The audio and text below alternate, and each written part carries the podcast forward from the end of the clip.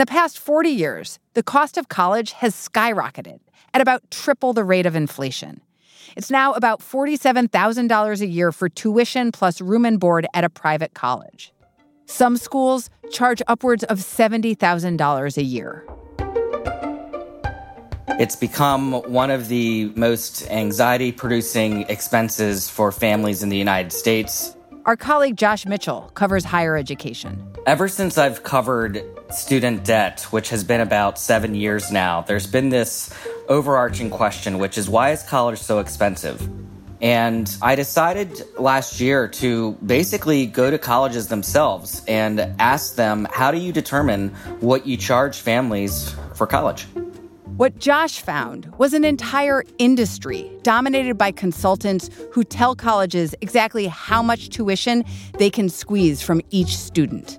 What I learned is that there's not one set price. They do have a sticker price, but then they offer different discounts based on different characteristics of families.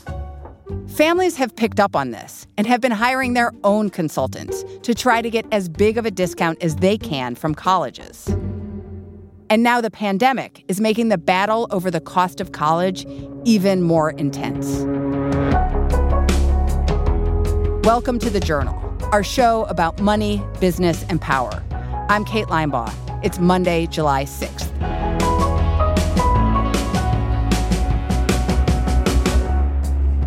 Coming up on the show, the arms race over the price of college and how the power is shifting to students and families.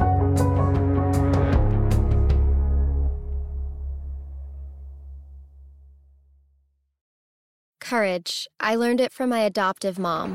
Hold my hand. You hold my hand. Learn about adopting a teen from foster care at adoptuskids.org. You can't imagine the reward. Brought to you by Adopt US Kids, the U.S. Department of Health and Human Services, and the Ad Council.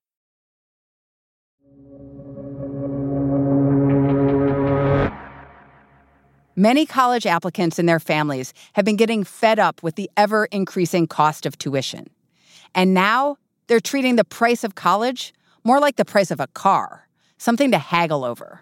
I would say 10 to 15 years ago, up until then, many families took it as an article of faith that whatever the price of college is, you just pay it.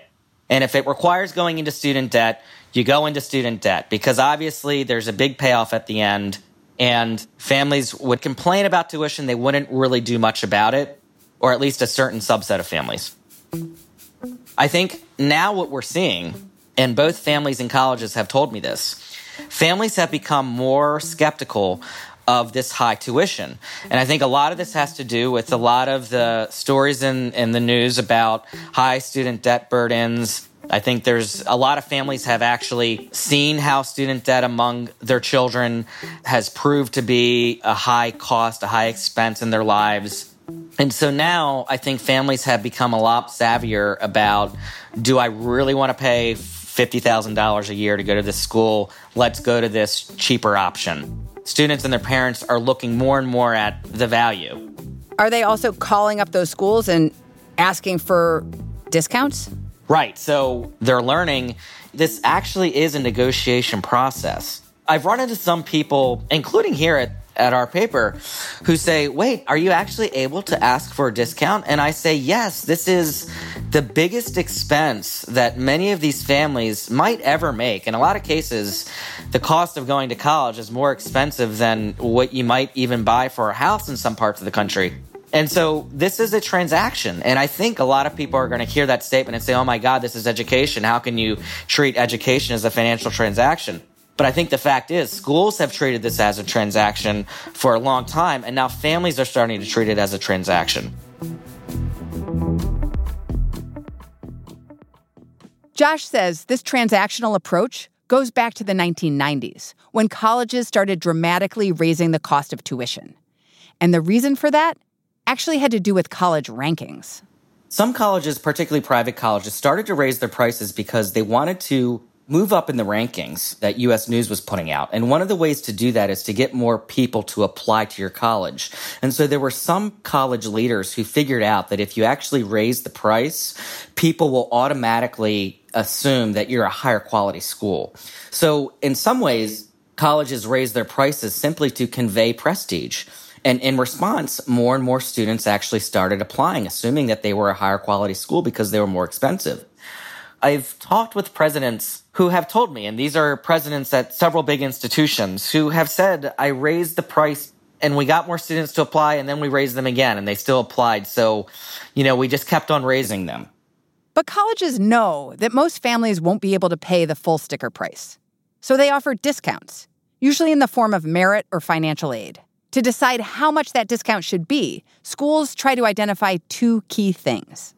They are trying to figure out how able a student is to pay the tuition and how willing they are.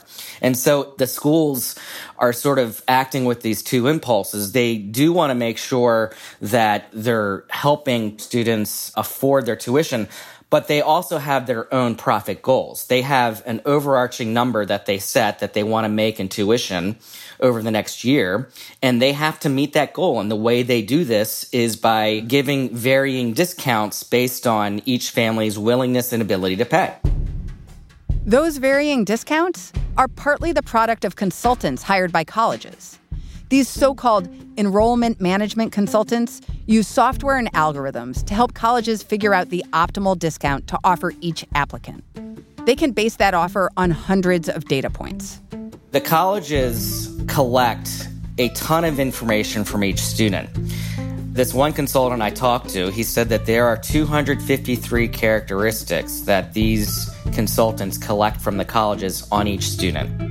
These characteristics include everything from gender, race, the parent's income, the longitudinal and latitude coordinates of their home, whether the parents went to college, what the average college attainment level is of the region that they grew up in, what their GPA is, what their SAT is.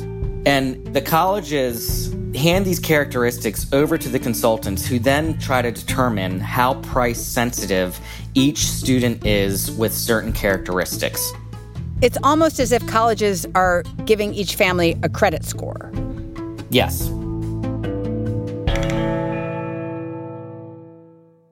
With that mountain of data and a team of consultants, colleges generally have the upper hand. They get to decide how much of a discount to give each student and colleges can base their decisions on what's important to them, like whether they're trying to have students with higher GPAs or students with different backgrounds. Josh talked to a consulting firm about how one college's decision played out.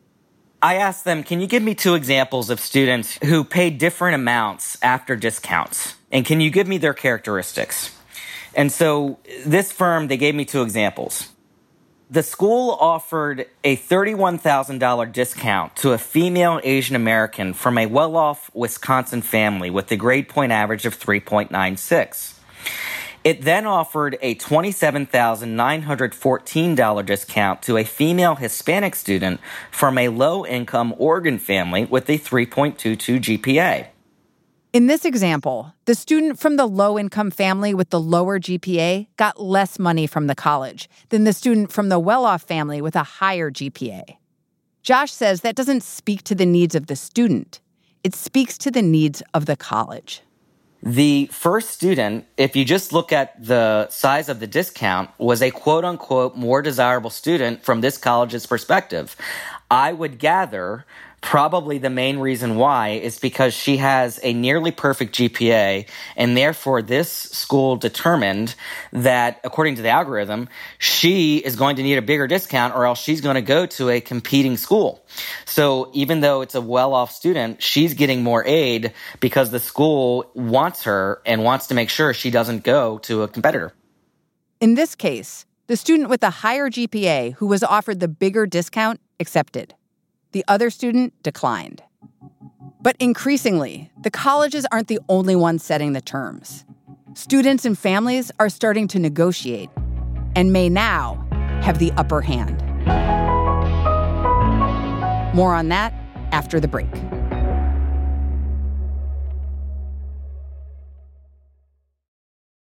Courage. I learned it from my adoptive mom. Hold my hand. You hold my hand.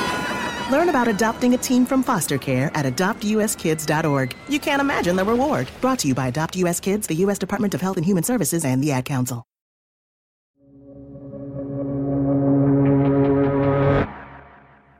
As colleges keep raising tuition, families are trying to increase their leverage in negotiations. One way they're doing that hiring their own consultants. One of them is a guy named Todd Fothergill. He works out of Austin, Texas. He's been doing this for years, where he works with families to help them get the biggest discount they can when they apply to college. So, what is it that he does for them? And how does he do it? He developed a software, and the software is the mirror image of what consultants use to help the colleges. He takes the family's characteristics and he has them plug in things like their income, GPA, SAT score, zip code, and all that stuff. So just as the colleges are using consultants to gain leverage over their customers, now these families using their own software, his software, is determining how they can gain leverage over schools that they're applying to. So they're essentially playing the game just from the other side. Yes.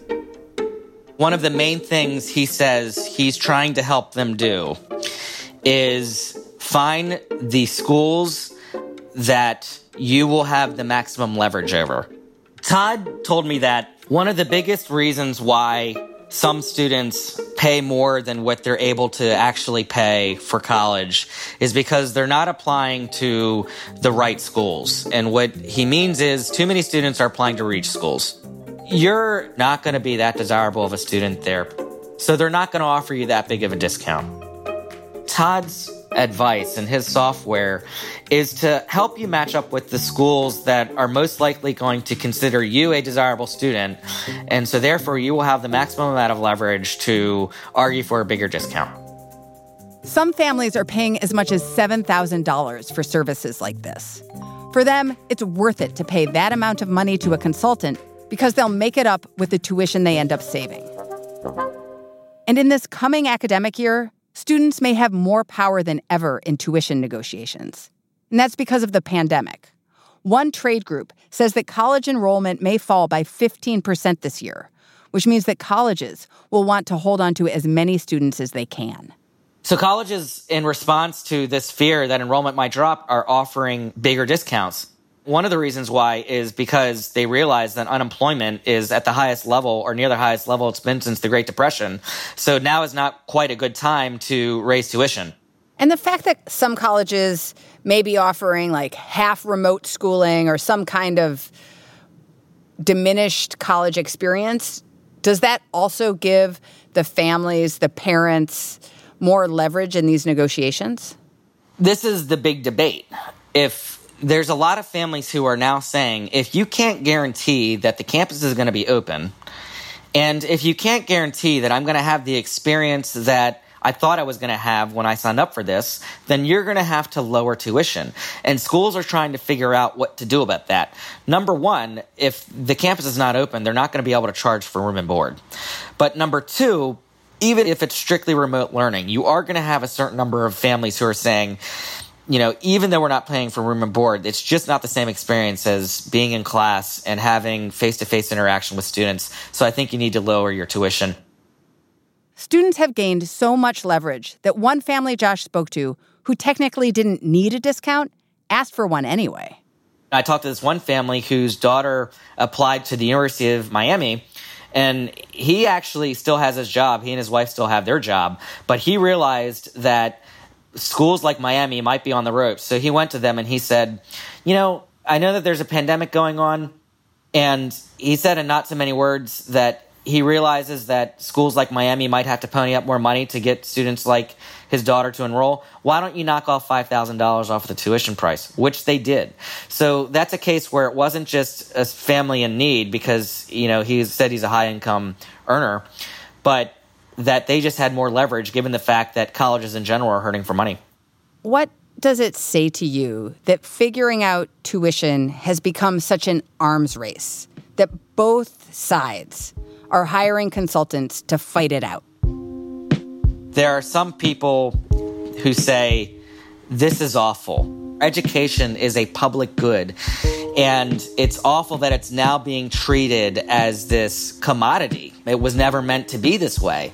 You know, getting an education is not like buying a car. It's supposed to make you a better, more moral person, a better person of the world. But I have to say, one takeaway though is that schools, in some ways, have dug themselves in this hole. If we're being honest, this is how a lot of schools have treated this for the past 30 years. A lot of these colleges have become enriched by charging more money. That's not to discount that a lot of schools are hurting, but I think overall, families are starting to realize that maybe a lot of schools are overcharging and maybe they should be choosing the lower cost options. And if that requires some schools to lose money or downsize, then so be it. And is there a way that this pandemic could push it over the edge? And the formula and acceptance of more than $70,000 a year for college tuition could change? Yes. You know, we're in a big moment of change right now. No one knows quite what's going to happen, but we do see these underlying shifts that are forcing this rethinking of how much to pay for college.